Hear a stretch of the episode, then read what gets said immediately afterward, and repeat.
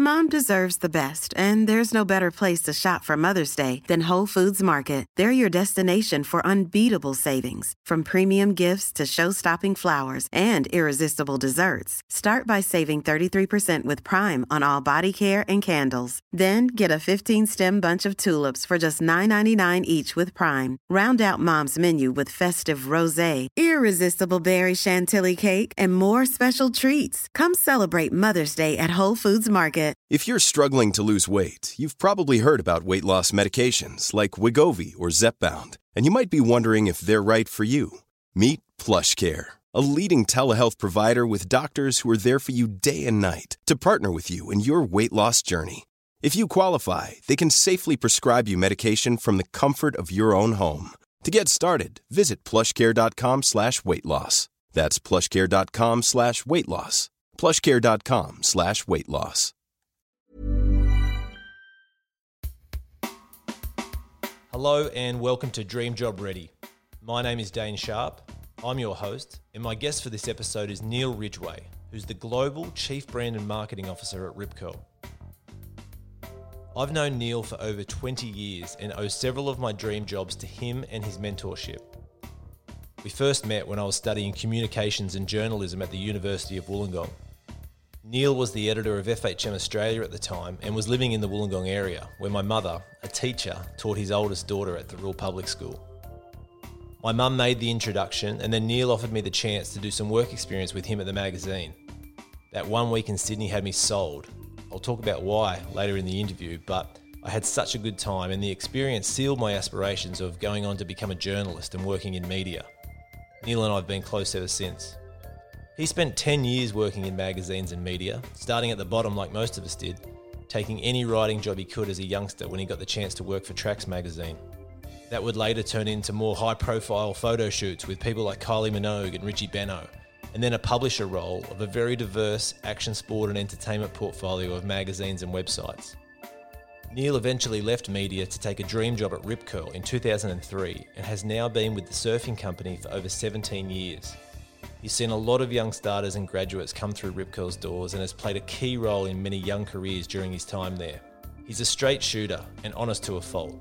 He's a great people person, one of the best I think I've ever met, and a great relationship manager.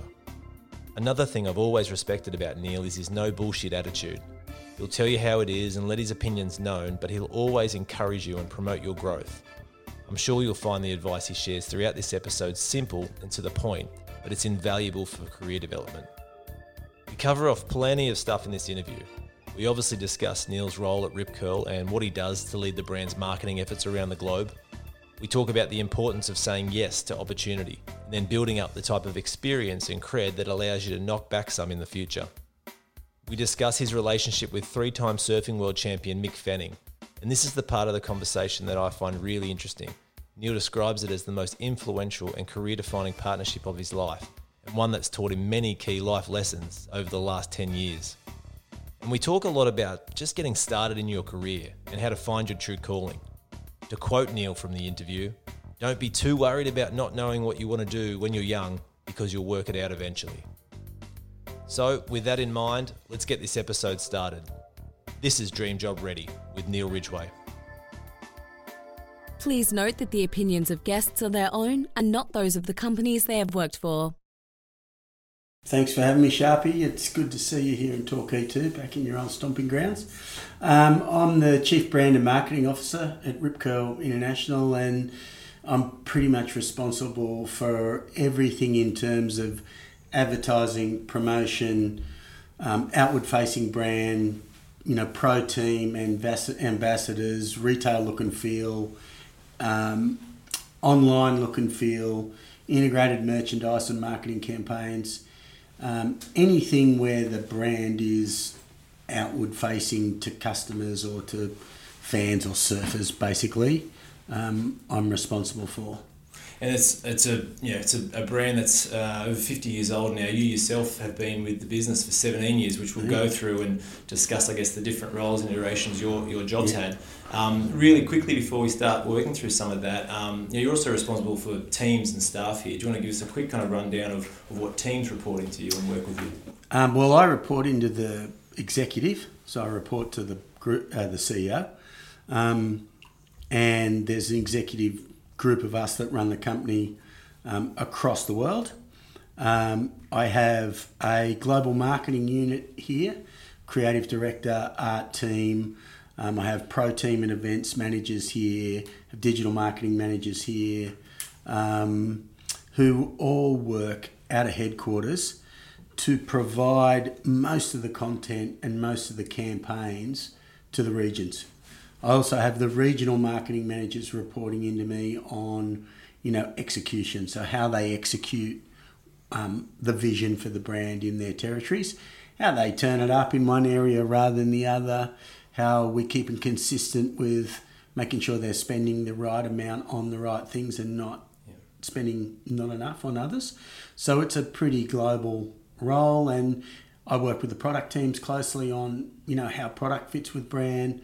Um, I work with the product chairman the same way, who are the bosses of each division. Um, so it's a really good wide open open job. It's great. Awesome. So we've got a lot to discuss in it. Um, I was lucky enough to spend nine years here at the brand, uh, worked with you, and, and I guess as I mentioned before, it was one of the key reasons I was hoping to get you on here as, um, as guest number one. You've played you know, a pivotal role, I guess, as a, as a boss in some of my dream jobs. Um, you have been a mentor to me, been a great mate, and I guess a key thing for me was you helped me get Dream Job ready in the first place as a mm. teenager, mm. which um, which we'll, which we'll talk about a bit later. But um, before we dive into the, the now, let's throw it back. Um, you know, teenage Neil Ridgway. Um, what were you doing? Where you were you growing up? What did, what did you want to be when you grew up? Uh, I'll start at, you know, 15 because yeah. I, I, lived in Sydney before that, but I'd moved, my parents moved to the north coast of New South Wales.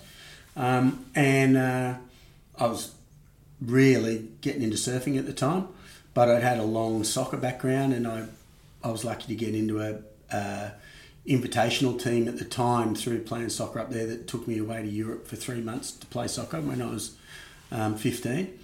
And um, it was great. I, I just wanted to be a professional soccer player, really, and before that.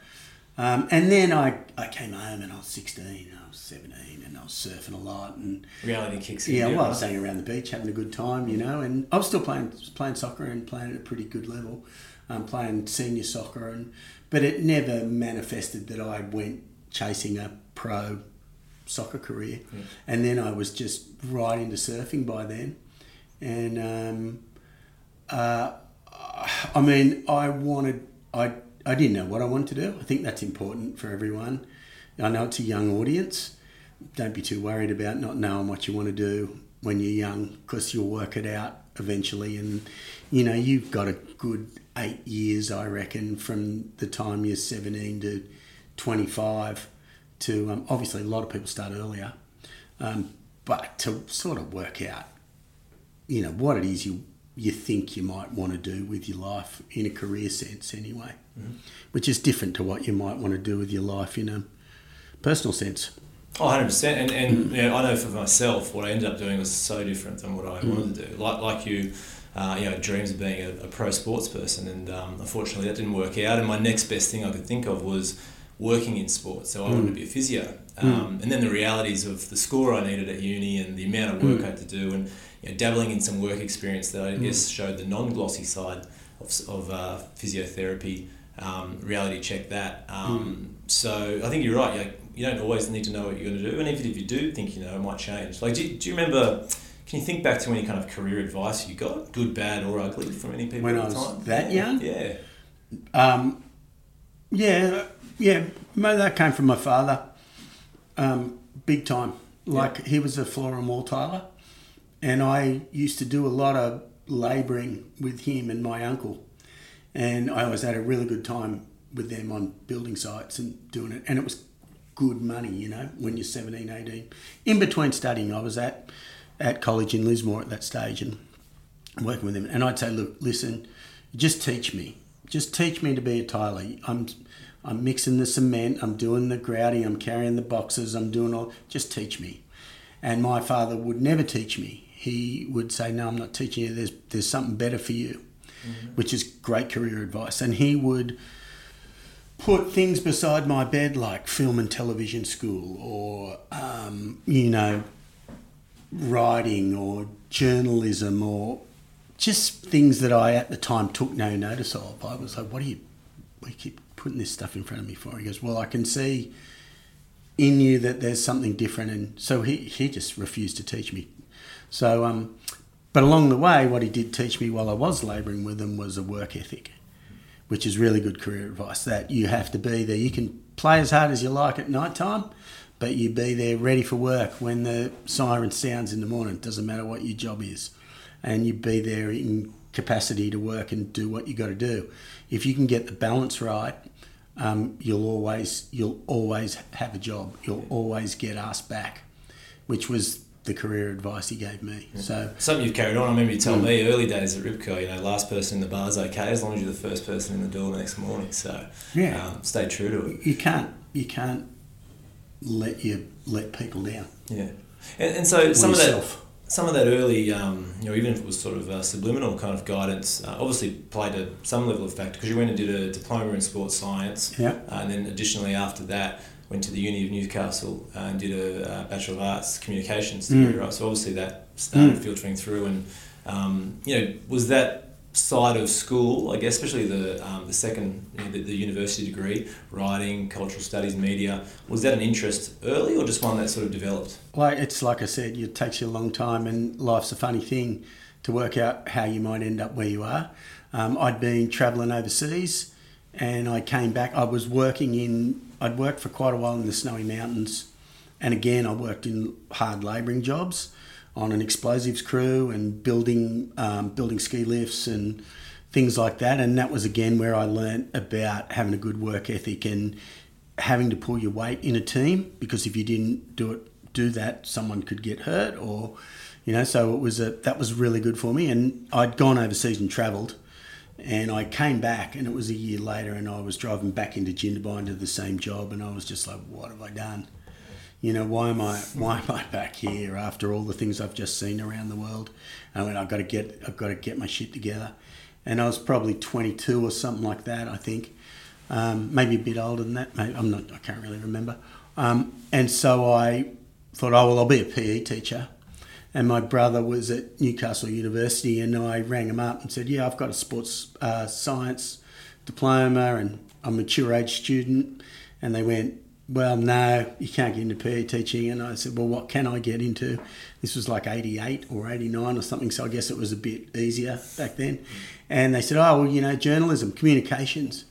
And um, I'd all, always written a good letter, I thought, and always told a, spun a good yarn in the pub. So perfect. I thought, yeah, that sounds like a pretty good idea. I'll give that a whirl. And um, I majored in writing and research and minored in photography, and I pretty quickly – as a mature age student, worked out that I was in the right place. Yeah.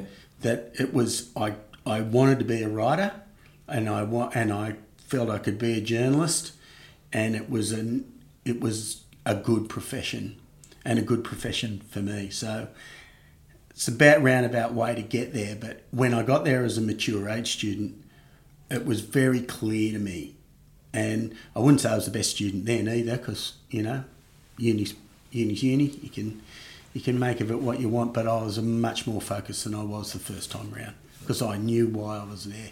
Yeah, and, and, I'd imagine a big part of that is because you had to had a chance to expo- uh, be exposed to a lot of different stuff as well. You know, even at mm. uni, you get a taste of a lot of different things, which probably helps you wipe off some stuff that you, yeah. you are interested in as well. Um, talk about um, you know obviously in your role here, you see a lot of new starters and young starters mm. coming into to Rip Curl, um, you know, same as I do mm. at, at Groupon and in previous mm. roles. And a lot of those um, you know, new starters come in and say they want to work in marketing or in media mm. and advertising, but also will you know, will kind of you know, give you the truth that they don't really know what they want to do, but they think that's it. You know, what advice do you give those people, or would you give those people, and, and would you accept them in a role if they're fit and help them kind of work out what they want to do, or, or yeah, how do you say? I think you should take um, you shouldn't be afraid to take opportunities that might not be the ones that you want at the time, particularly if it's to get you into a place. Um, place like Rip Curls, um, there's a lot of young people, and they they're generally entrepreneurial and have, they've got their own ideas. And um, if they're any good and they've got a good strong work ethic, they can focus. They they apply themselves to what the brand values are, not not their own values. That's the biggest mistake is to is to come in and go, well, I think I know what this place is about, but I think it should actually be about this. Guarantee you no one's bigger than the brand. Doesn't matter who you are. Doesn't matter if you're Doug Warbrick and Brian Singer who started the place. Nobody's bigger than the brand. The brand has values and the brand has a vision and the brand has direction. And if you want to be part of that in an organisation that you get into, you will eventually find the right job. Yeah, you might start in a job that is not right for you because, like you said, sometimes young people don't know where they want to be, or but they know, they kind of know what where they what they love and what they think they're good at. It's not about you. Unless you want to work for yourself and make it all about you, which is good too, if you can find a way to do that and create your own thing with with a vision. When you become part of an organisation, you actually have to work as part of the organisation. Yeah, That's a really important thing to understand. If you can understand that early, the blinkers will be off. You'll be you'll be able to be creative. You'll be free. You'll you'll you'll work really well. Um, you'll get other opportunities because you're doing all of those great things that you want to do, but you're marching in the right direction and you're learning as well, right? Yeah. I mean, is I think that's a big part of it. Is it's hard in, in, in today's society, and you look at you know some of the other podcasts that are out there that are driving people to be an entrepreneur mm. and start their own business, and that is great for a lot of people. But the value that you can get along the way, or at the start, or even you know, as you're doing it, to see how a big company works or how mm. people within a big company works mm. is is crucial. And I think it's a very good point. Just being able to kind of um, you know, flip that switch and kind of understand that I've got my own initiatives and I've got my own um, goals here, mm. but they have to be equal to and, and, and hmm. support, I guess, the hmm. overarching one. How, how, do you help? How do you help foster that understanding? I suppose because there's, you know, it's, it's not an immediate light switch for some yeah. people. And like, how do you help encourage that kind of thinking or behaviour for some people that don't? I'm like a broken record on, on on vision and values for yeah. Rip Curl. Um, I, that's a big part of my wherever I go around the Rip Curl group. I have to talk about, hey, everybody, you know, is the vision, is the values, what are they, what, how do you use them?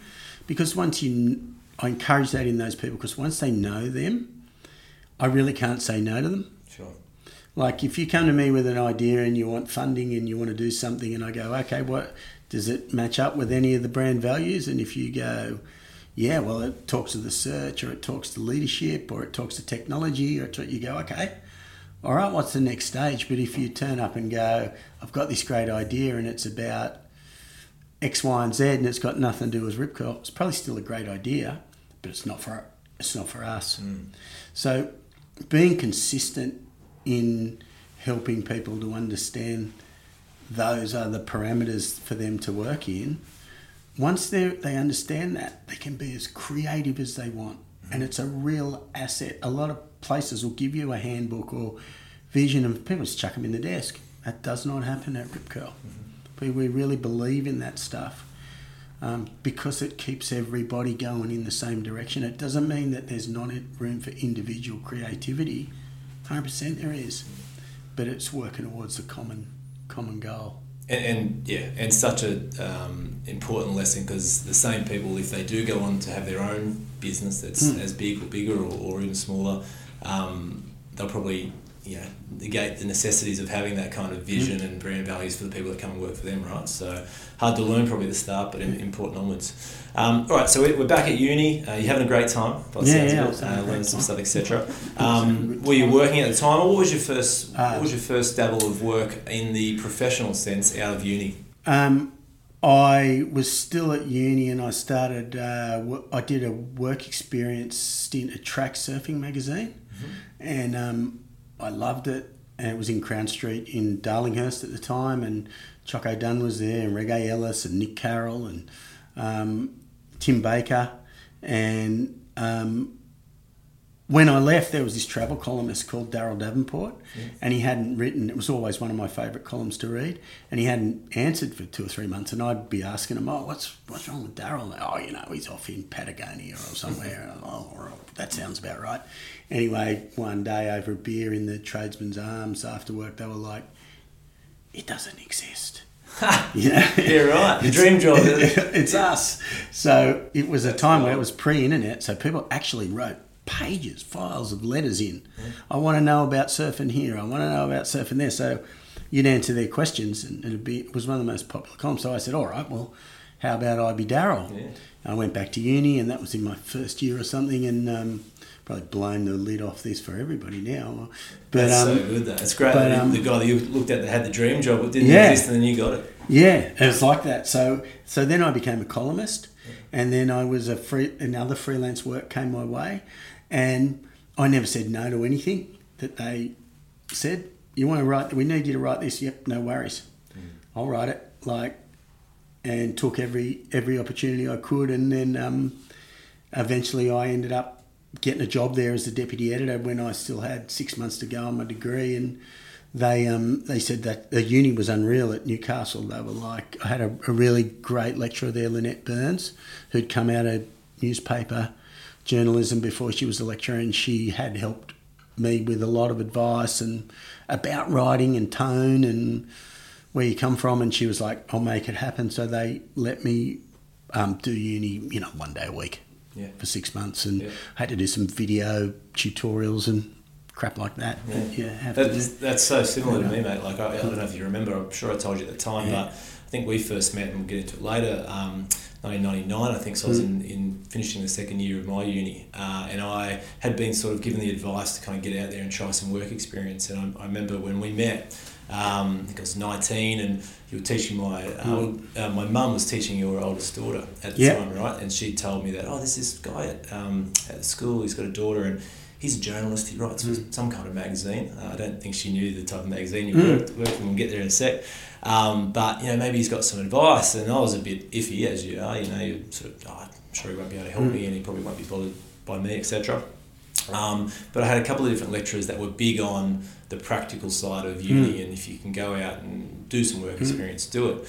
Um, so we met uh, in your house in Yeah. I think it was. Um, you worked for FHM Yeah. at the time, right? You were the launch editor of FHM magazine, uh, which was a phenomenon back in the day, Hmm. um, a huge mag. And it's hard to probably put it in context now, but um, you know, people wouldn't understand. But you know, it was like the GQ online, or it was like um, you know, the equivalent to working probably for you know Instagram or TikTok in, in size at the point.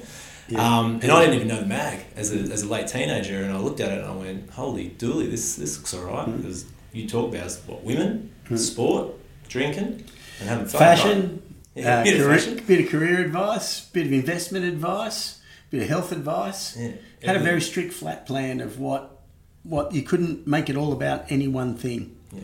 It had a very strong brand DNA, Yeah. and you filled those holes every Yeah. month. So we got to talk about that because that's a dream job in itself. But so you showed me this. I've gone like, wow. And I think you showed me something like a Smash Hits music mag or something as well at the time, bit, bit of younger young Yeah. generation, and um, and you were kind of like, yeah, do you want to do some work experience? And I was kind of like, yeah, being told the same thing, say yes to anything. So I was like, hell yeah.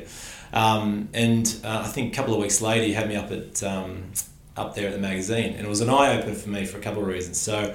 Um, what one of the things I, I was interested in was um, how hard journalists work for starters. Not an easy job, right? Mm. Like bust your ass, you know, work hard, deadlines, all that kind of stuff. But the immediate thing for me and the, the immediate um, urgency that I saw around, hey, this guy's got a dream job. I remember you had roll, you had a Rolodex uh, back in there, which had people like Elle Macpherson, Kylie Minogue, Pamela Anderson names in there.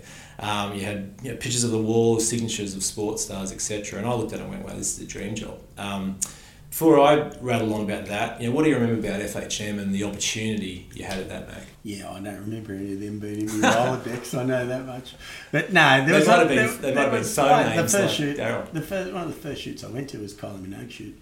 When I was learning, I was having an induction in London at FHM, and I went to one of her shoots, and that was an eye opener for me too. It was just like you come out of tracks and it's you know it's a twenty thousand dollar budget for the whole magazine, and you go to somewhere like FHM and it's they can drop fifty grand on a set of photos to fill, you know, five pages because the thing was selling, you know, millions of copies around the world and getting huge advertising rates at the time, and um, it's it's a you know it was a men's magazine, um, and it wouldn't couldn't exist in the world today the way it is, and you would never try to explain the good things about it in the world today because I think the uh, argument would be too hard to have with with most people. But um, you know, what I will say about that is that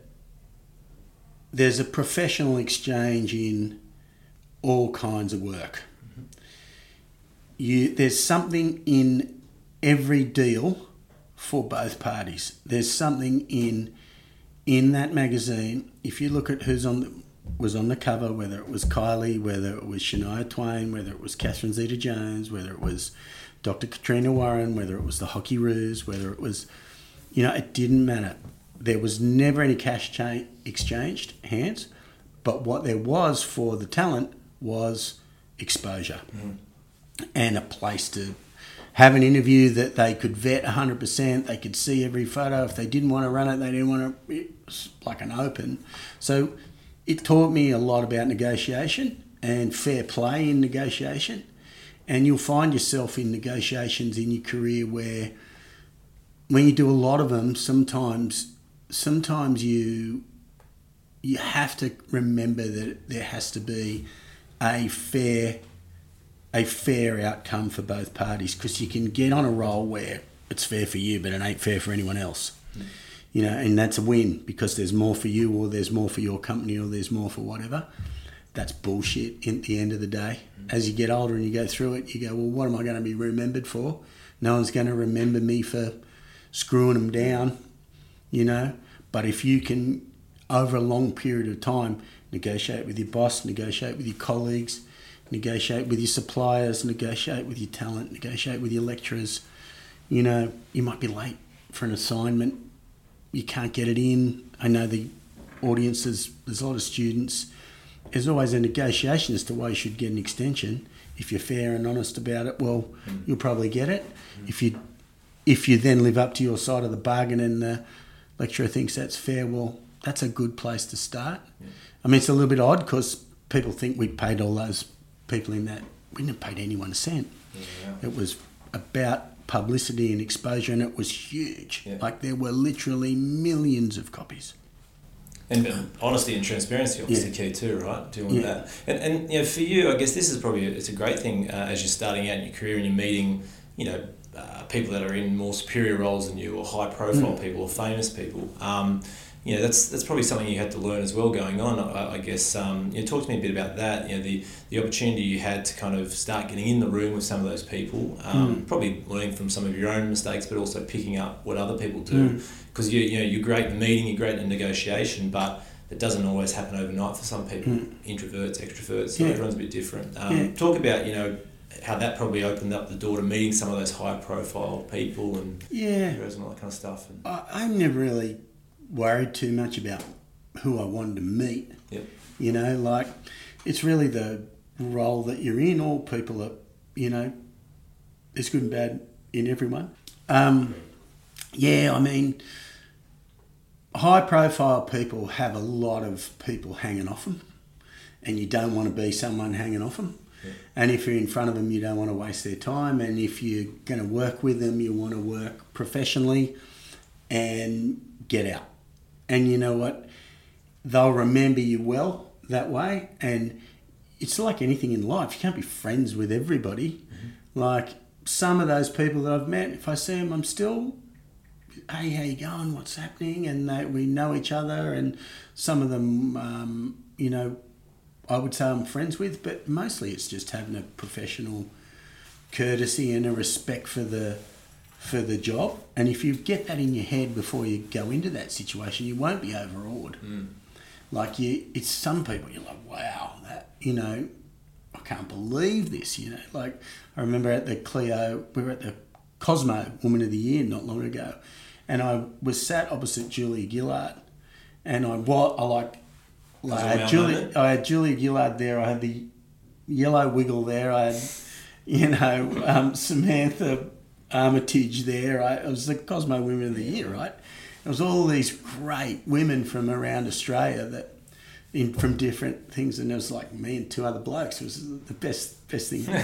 and I was lo- looking at Julia Gillard, and we just started everybody sort of went between courses, and it was just me and her.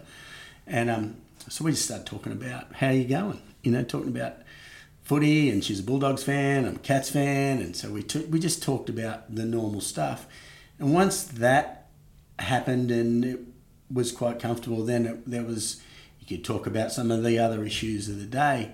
Um, but I guess that's part of being a journalist mm. is if this is for journalism students, don't be the story. Mm. You know, there's a whole there's a whole school of gonzo journalism where you are the story, but you know what? That's not journalism. Mm. It, it's really not. So look at the greats of that type of stuff. Look at you know Parkinson and Andrew Denton, and you know they rarely talk about themselves unless the other person talks about them and their experience relates. So it's making other people, you know, feel like they're important in that in that respect.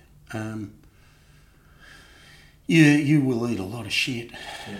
Along the way, I tell you, and you'll have to eat a lot of shit with a smile on your face mm-hmm. if you want to get. Because some people will deal you out a lot of shit, yeah.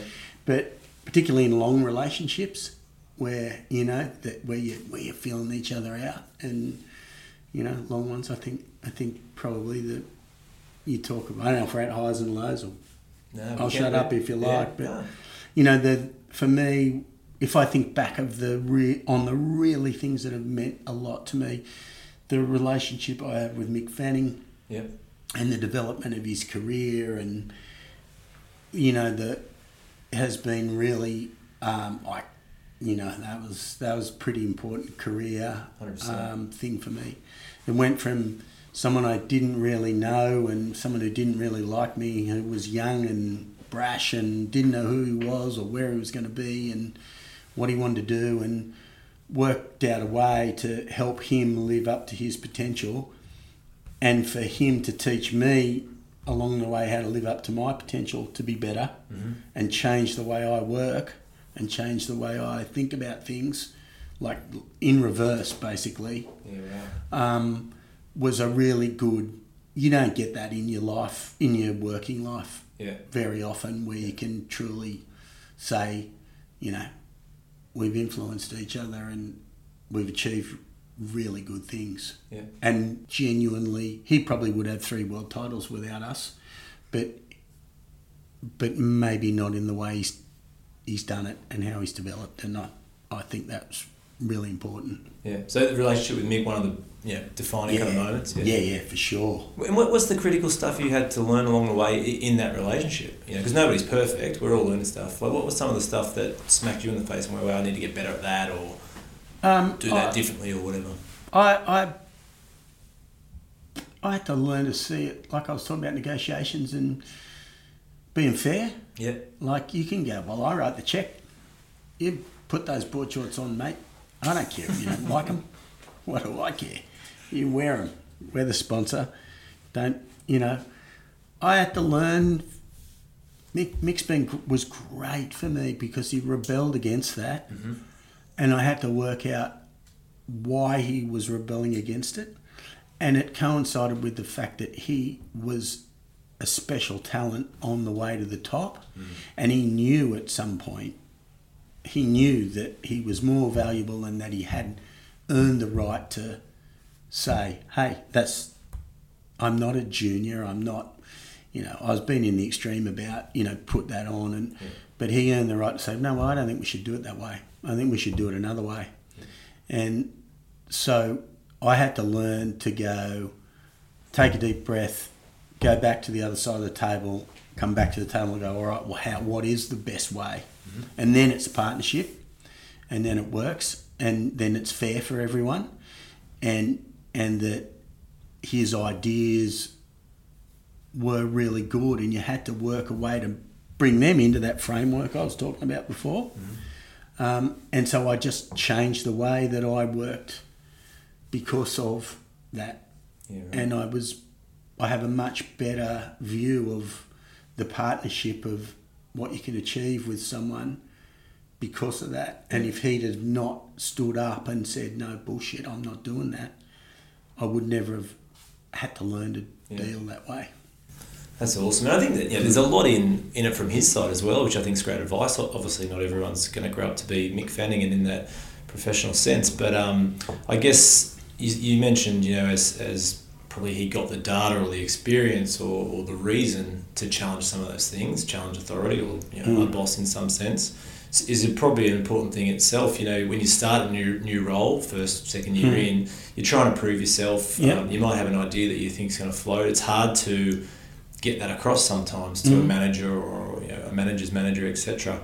Um, you know, I think you talked about it a, a, bit earlier here. If, if someone brings it back to those values at, at, um, at Rip Curl, mm. you're more likely to let it you know, air out and potentially mm. succeed. You know, talk about probably any advice you can give on, on a new starter, um, you know, someone young in their career about building that experience or the data or just having the, you know, I guess being a journalist, you're actually working out what the mm. story is mm. before putting it out there for someone to say yes or no to yeah. doing that. Uh, it's a place of work right? And you've got as much right as anybody else sitting in a chair in that place to have a good career ahead of you and to use everything that's available in that organisation to your best of your ability.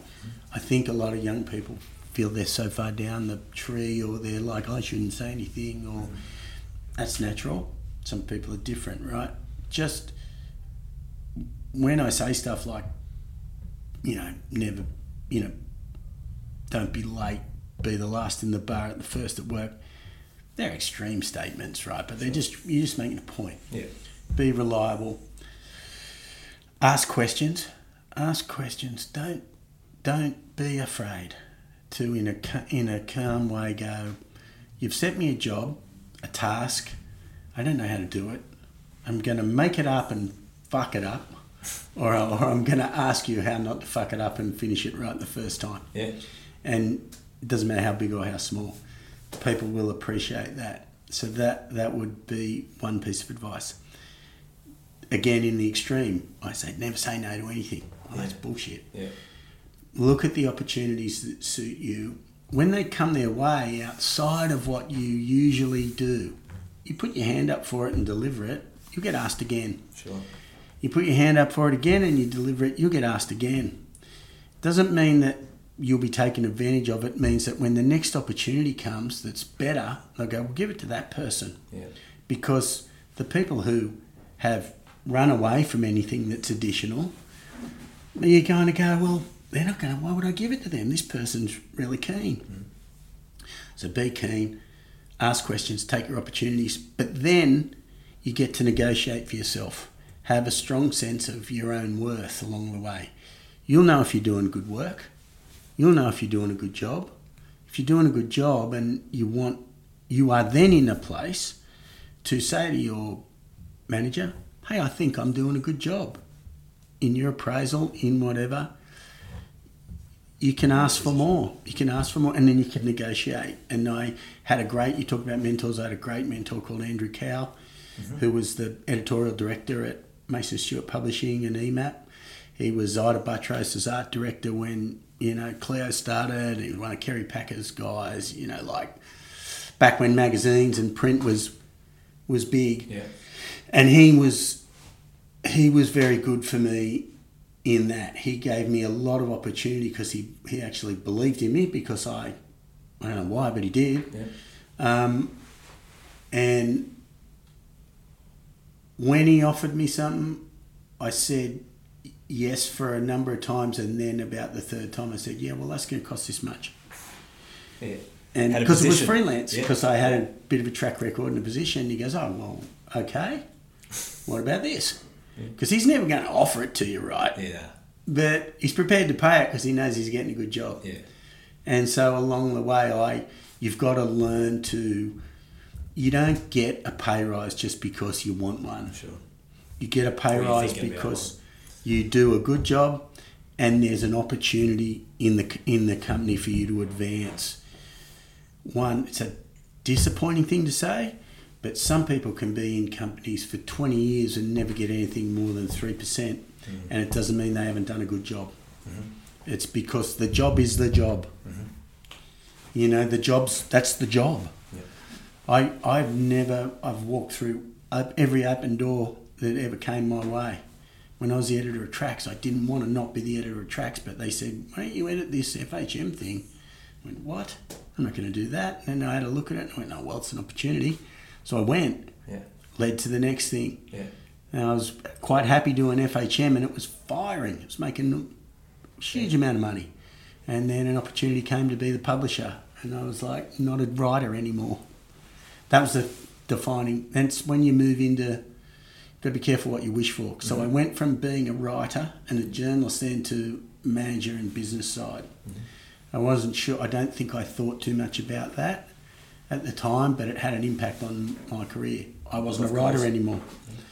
Um, but I did it. and It led to the next job, and then because I had Rip Curl as a client, because of that, here I am, twenty years, seventeen years down the track at, at Rip Curl. Um, you know, I'm 55. I surfed the, today. I surfed the wave pool yesterday. Like it's, I'm Dream lucky. job, mate. That's I'm why I'm pretty, here. pretty lucky. Yeah. Um, wouldn't say I surfed it very well, but I, I surfed it. But you know what I mean? Like, you can, you can go through the. You've also got to understand that you might make the wrong decision, Yeah. and that's okay too. Don't, do not worry about it. The, the, the best thing about make, it, making a decision is if you get it wrong, you just make another decision Yeah. Put it back on the track. and put it back on track. If you never make a decision, we never do it. You can you can fix stuff, and it's only work Yeah. like that. It's just that's the thing that sticks with me most now. Um, despite me telling everyone to work their ass off in their Yeah. in this podcast, is it's just a job. And you got to have fun, right? Yeah. Got to have fun. Got to be happy. Yeah. Got to enjoy it. Yeah. Yeah. And you've got to have balance, you know. You Yeah. you'll have lots of times of imbalance, particularly as you go through from twenty to thirty and thirty to forty, and you're working really, really hard, and you've got a family on the go, or, or not. You know, in my case, I do, and I did, and I did exactly what I'm telling you guys to do. Just fucking keep going, and I put the work work ahead of that. Uh, I don't regret it, but I reckon there's times when I should have had more balance and thought more about other parts of my life than just work. Yeah. Try to try because once you once you realise that can you can be a bit it can be too late. Mm-hmm. I'm not saying that's my experience, but there is at the end of the day, right? It's a job. Yeah, it's not the only thing in your life. Yeah. And what, well, I mean, just like, let me riff off that for a sec. You know, the, one of the perks of your dream job, and, and a couple you had before, is, is travel, right? Mm. You know, it's traveling to some of the most beautiful countries in the world, be- beautiful beaches with Rip Curl in particular. Um, but that also puts a level of demand and stress on not only yourself, but also your family, you know, your wife in your case, your kids, etc. Um, just talk about, I guess, the, the realities of, of both the amazingness that is something like global travel in a role and, and one of those calling cards for people, but then also the, the fact that um, it is a job under that and you've still got to pack your bags, leave family, etc. Yeah, it's great. The travels. If if you like traveling, and you find yourself in a job where you can travel, it's great. I've always been a traveller. I don't really care where I'm going. I just like going. Yep. Um, and uh, so I never said no, but I had different bosses. You know, I had five CEOs here at Rip Curl. One boss would say to me, "You've got to stay away for go for that two weeks, and there's another two weeks at, over here. Why don't you fill in the two weeks in the middle somewhere else and save some money?" I go, "Okay, boss." Like you know, I'd only been I hadn't been here long, and so I'd be away for six weeks. That's ridiculous. Yeah, amazing. Just no, it's stupid Stupid. it's stupid because because you you're just completely neglecting everything thing else in your life. Yeah. That's just stupid. And in in corporations, companies, businesses, whatever it is that you you be, that nobody nobody should be should have to do that. If you're single and you're out and you and you're- happy with that, great. Yeah. But you've got to have no one. Ex, no one expects you to give blood. Mm-hmm. You know, it's a. Feels like you might- sometimes, right? Yeah, you and you'll feel sometimes you'll feel like you'll be so proud of what you achieve that you don't mind giving the Yeah. blood. You know, I used to be like that on deadlines and mags and working my ass off, and yeah. I loved it. I'm not complaining yeah, about it. I made the choices. I loved it. I loved, you know, magazines were in those days. I in Sydney were a pretty wild place to be. You know, like that that culture. I, I liked that journalism pub thing.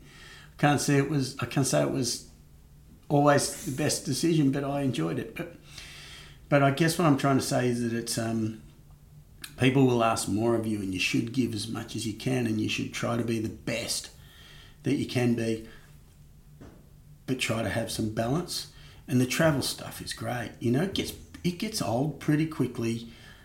Sitting in a hotel room on your own, as you blokes all know, you know, after a while, there's only if you're a week on assignment with the same people, even though they're colleagues and friends, you're eating with them again, or then you're not because mm. everyone's kind of had enough, and you go back to your hotel room, and then you're like, well, here I am, you know, like, but it's great because the next day, you, for us, it's great at Rip Curl because we generally go somewhere we can have a surf every mm. day, which is what I really like, and you got to try to keep, and, and Rip Curl's a company that likes to have a good time. So there's always a good time to be had at Rip Curl with Rip Curl people on the road. So again, I'm not complaining. It's great. It's unreal work, and you get exposed to all sorts of cultures and work cultures and free, real lot of freedom in your career when you get away from headquarters because it's a new, it's new energy and it's new work energy. All that stuff's really good, but just be aware that you should have balance. Yeah.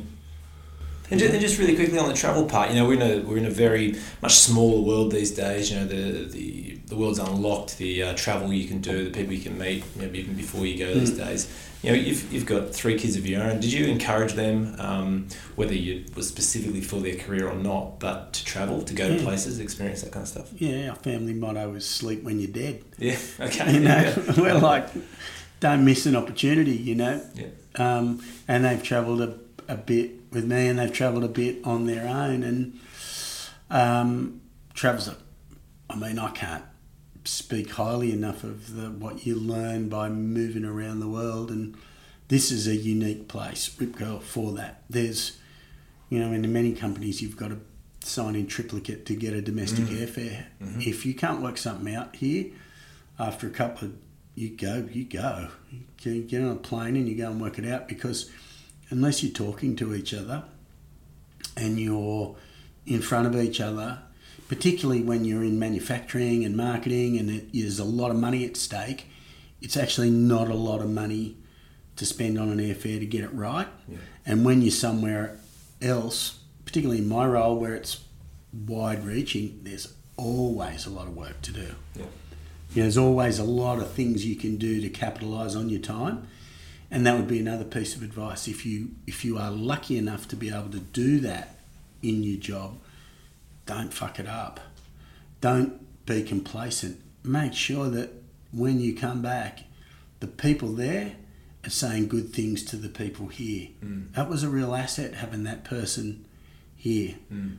that was great. You know we solved that issue you follow up you make sure you correspond with what with what you said you're going to do, you'll go. You'll be on the next plane before you know it. Yeah.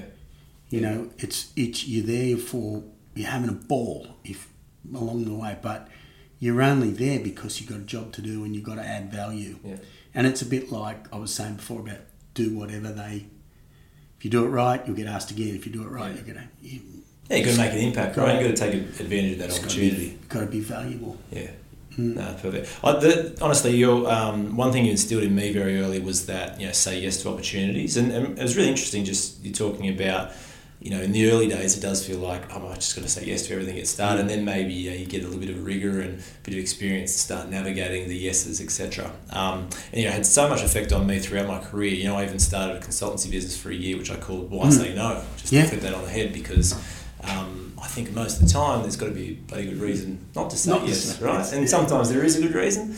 Um, one of the things that I got to, I got to show this. So I brought in one of the early FHMs I that you no that you, were right. This and this has always stuck with me because and, and you you probably tell the story better than I do. But you know, there was this is my first day I think it was up in mm. this uh, Sydney, big Sydney. I was a Wollongong boy. Um, up there, you know, bamboozled by the, the world of journalism and um, the professionalism slash unprofessionalism of it uh, in Yeah. those days. And one of the first things, and you can tell a story if you want, one of the first things you asked me to do, I think, was, um, and I had long hair back then, I think. I had hair Yeah. down to almost my shoulders, I reckon. Yeah. I've marked it here. Um, You were really quiet in those days too. Was I? Yeah, oh yeah. You were you well weren't- behaved. You weren't uh, as well. You were young. True. And I think you said to me, "How do you like your hair?" and I think, you know, eighteen-year-old guy, I loved my hair at the time. It was the it was the Yeah, you did look like you loved your hair. One of the But um, and you were like, "I think we need to shave it." And I was like, "What are you talking about?" And you're like, oh, "I'm going to put you in a photo shoot." this is a grooming feature, and so it's about haircuts. Yeah, you sent me to a uh, pub down the road in Haymarket, I think it Yeah, was. well, or- there's a pub in um, there's a pub in George Street, and you can order or you could order a beer and sit there with a beer and get your hair cut at the Yeah. same time. So we ran the clippers straight down the middle of your head. Straight down my head, much to my mother's disgust at the And- time, let alone mine. Yeah, so that was, but that was good, Sharp, because you know what you um you did what was required, and everybody that was the photo editor, Yeah, Liz Sheriff, and she was like, yeah, like, so you and I took that from You there. did it. honestly. I took it like the, you know, it's a funny thing, and, I And you still came look back, now. right? Yeah, that was was it. And I think you you said to me at this time, you know, you just got to say yes to that kind of stuff, and not everything is is get your head shaved like have that. a beer at Yeah. lunch. But um, Yeah. yeah. something that really st- stuck to me, and I think um, yeah, the, the biggest learn from that for me is is also not only just I guess saying yes to that opportunity, but putting yourself out there into that opportunity. And I know everyone's different, and there's different makes up makeups and personalities of people, but um, you know, if you can talk to me even with your, your own kids, use them example, or other people you see here as well, is how do you sort of help people, I guess, ex- explore the opportunity to get that opportunity in the first place? You know, get out there, and, and people ask all the time: Is it networking? Is it befriending people on or connecting with people on LinkedIn? Is it showing up at the front desk Yeah. and saying, "I want a job"? Like, talk to me about that. How would you advise people on that? I um, persevere. You know, and there's a lot more ways to connect with people now than there there was before, which can be an advantage or a disadvantage because you just get so much stuff. Everybody gets so much stuff, right? But if you're interested where you want to be, got an idea of what it is that you want to do, you should write, whether it's email, whether it's by a letter, whether it's by, you know, it's so funny these days, like, you know, contacting people on a message through Instagram or Facebook is, you almost think, well, that's a bit personal, but actually, no channel in, is personal now. Every channel's just a channel Yeah. um, and a way to communicate. So there's a lot of ways to get hold of people, but it's really about saying things in the right way. You know, about yourself and the opportunity that you might want to create for yourself, and why someone should take the time to have a yarn to you. You know, and and most people will. I think. I don't think there's. I think anyone who is in a management role that, particularly, I've been lucky because I've employed a lot of young people over the years, lots, and still am. And it's I'm lucky because it, it keeps you um, grounded Yeah. quite well because they don't take much bullshit from anyone, yourself included. Um, but you can be fair and uh, together in that. But just get it. Don't don't give up. Um, that's a cliche. Just find the right way to present yourself, and when you get the chance, lay it out. Yeah. You know, and then if you get work experience, in my mind, it's the best. I've I've employed so, like you, like Adam Blakey, like like God, his brother Ronnie. Like I could tell you the list forever Yeah. Um, of people who, and there's equally a, li- a list that's three times as long of work experience people who just came out an opportunity, did nothing, and you'll never see them again. Yeah. But the people who get a chance, if you get a chance to get your foot in the door, give it your best shot Have a crack. have a crack, keep, and then stay in touch. And like you say, you don't have to go to the extreme of getting your head shaved for FHM, but you know, if they're going down the pub for a beer or they're going to go and have some lunch or Yeah. just connect, try to connect with the people when you're in there, and you know, you should you should then be able to stay connected to them. Yeah, it's, it's great advice, and I think you know I even remember your early work experience. You're nervous because you, you don't know anything, but I guess that's almost the beauty. And the person at the other side that's managing you or looking after you for the day, they kind of realise you don't know anything, Mm. but it's all those other ways you can make an impression, right? Just being vocal, asking questions. To your Mm. point, you know, being open to going and getting lunch as opposed to oh, I'll just go do my own thing. Yeah. bother you. And no one, no one knows everything Anyway, anyway. Like I'm, Kathmandu just bought Rip Curl. I'm in a after 17 years here. I'm like, I'm pretty at, like it's like you're only as good as your last day again. You've actually got to prove to people again why you should be in the job, why you do a good job, why how do you connect with people again. It's um, it's like starting over. That happens all the way through your working life. And is that what? Is that one of the things? Is that one of the crucial things that's I guess kept you in this role for seventeen years? Because I guess in some respect, you know, it is such a dream job. So people are going to be like, "Why would you ever leave?" Yeah. Uh, and I got people on me all the time about how stupid I was to leave. Yeah. So I guess there is that. But then, in, you know, it's the, in the modern society, people do change jobs and change positions, Yeah. and you've changed positions in the role. How have you? What's kept you energized and kept you thinking this is the exactly the job I want to do? Well, Rip Curl at surfing. Yeah. Um, B, I'm an advertising man. Yeah. C, I'm a writer and a journo. So the career, the career suits me. I like, that's what I do for a profession, right? So it'd want to be a pretty good opportunity for me to walk away from this one because it's got all those things you talk about, travel and Yeah. surfing and exposure to, like exposure to people like Medina and Tyler Wright and and Mick and you know all, plus all the people that I work with in the company who are along who are generally either surfers or snowboarders or like-minded people who like the beach and but but my I've been lucky because I've walked through those doors every opportunity. My job title hasn't changed in Rip Curl, but the job's changed five times Sure. in 17 years, you know, for blocks of three years. So um, can't don't, don't jump around. Like it's a long game. Yep. Medium, you know, brands are medium to long term plays. Long term, nothing happens quickly. Campaigns, ideas, they come and go. Yep. True. Same with your career when you're building your career. I think three years is a good time. You get a job and it's one you want. You got a you got a year to learn it. You got a year to kind of capitalise on it, and you've got the third year to go. All right, I know what I'm doing. Yeah. They know what I'm doing. They know I'm valuable. What's next? Yeah. Hundred. That's You- hundred percent true. You, you try to split every six months somewhere else, and that happens everywhere in every game these days Yeah. because of the way the world is now and the opportunity around companies that aren't long-term manufacturing based, media and and online companies and Yeah. you know stuff that changes very quickly. So people change very quickly. That's okay too, but there's no there's no time to build anything with any depth. Yep. Yeah, I think to your point, you know, you got to learn it, you got to do it, you got to crush it Yeah. almost in that third year, and then yeah, onwards and upwards from there. Hey, look, what, one thing we're going to do every um, every episode is have a student of the week question. Oh yeah. Um, so the first couple of questions I've got from uh, UOW, and the first one's from Tom, and I think it's a very relevant, um, almost Mm-hmm. tangent to some to some degree. Um, not saying that you're going anywhere, but Tom's asked, what advice would you give to someone who one who one day, should I say, wants to be in your shoes? Uh, just everything I've said in the in the last podcast is just um, in the rest of the podcast. Sorry, is um, you know just don't worry too much if you're young, Tom, working out what it is at the moment. You know, you might know tomorrow what you want to be, but you probably don't.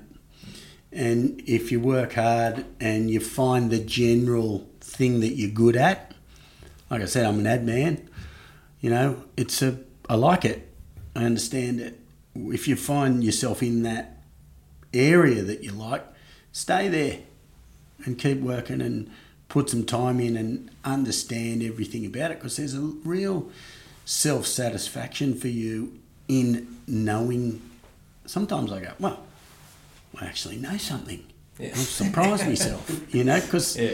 you actually don't realise what you know, but you only know those things because you've been doing them a long time and you become an expert in it, and that's actually that's a, as good a good a way as any to have a career, right? Yeah. Um, find something, you know, find the area that you're interested in, Yeah, push in. and, and keep working. Perfect, mate. Well, um, 17 years strong to date. Hopefully, there's another 17 years at the top. You know, obviously, Yeah. your, your knowledge of Rip Curl is is um, yeah next to next to none really. And um, wish you all the best. 20 years we've had a relationship Yeah. at least. Um, mentor, boss, mate, Yeah. etc. Yeah. Uh, really appreciate it. Thanks No for being worries. the first Thanks for guest on the having me. podcast. Yeah, Um, and rip in this year. yeah, no worries. Good. Good luck, everybody, in the future.